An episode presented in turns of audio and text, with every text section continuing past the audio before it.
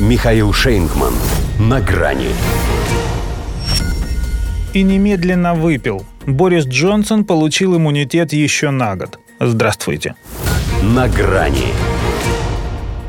Я с удовольствием бы сделал это вновь, сглотнув скупую мужскую слюну и проведя шершавым языком по сухим деснам, сказал он где-то в кулуарах о том, что, собственно, и довело его до них. Одни источники утверждают, что произнес он это до, другие – после. Наверное, есть разница когда, поскольку говорить так о своих ковидных пьянках перед голосованием, на котором именно из-за них решалась его судьба, мог только человек чрезвычайно уверенный в исходе. В любом случае, это характеризует не столько процесс, сколько самого виновника торжества.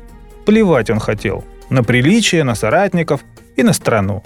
Может, это была лишь бравада. Может, похмелье. Может, бравада с похмелья. Но больше все-таки это походило на осознанное и высокомерное зубоскальство. Причем с признаками морального сколиоза, выдающего тот самый горб, которого только могила исправит. А вот консерваторы не сумели. Бог не выдал, свинья не съела, рак не свистнул, 211 голосов за него. И пусть говорят, что важнее то, что аж 142 против. Тут как в футболе. Игра забывается, а Борька остается. Слушает да пьет.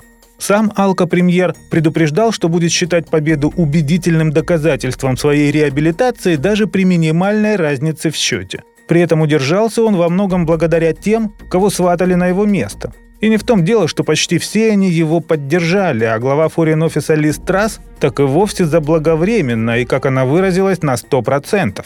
Все же понимают, что это не от большой любви к несуразному лохматику, а потому что никто не хотел умирать. Критический рост цен, немыслимое падение уровня жизни, беспросветность, депрессивность. В нынешней Британии премьерское кресло, что электрический стул.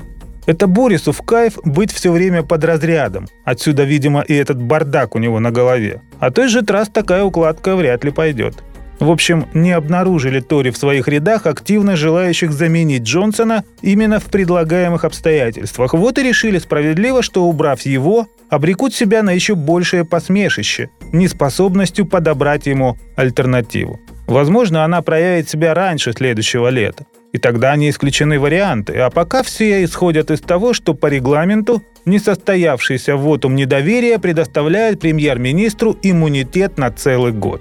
Другое дело, что его предшественница Тереза Мэй тоже на это надеялась, когда устояла. Но продержалась всего 6 месяцев. Правда, один из тех, кто вынудил ее уйти по собственному и со слезами на глазах, сегодня опять не видит повода не выпить.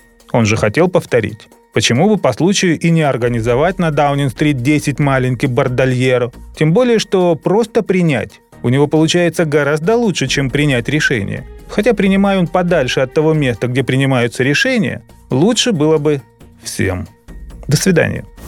На грани с Михаилом Шейнгманом.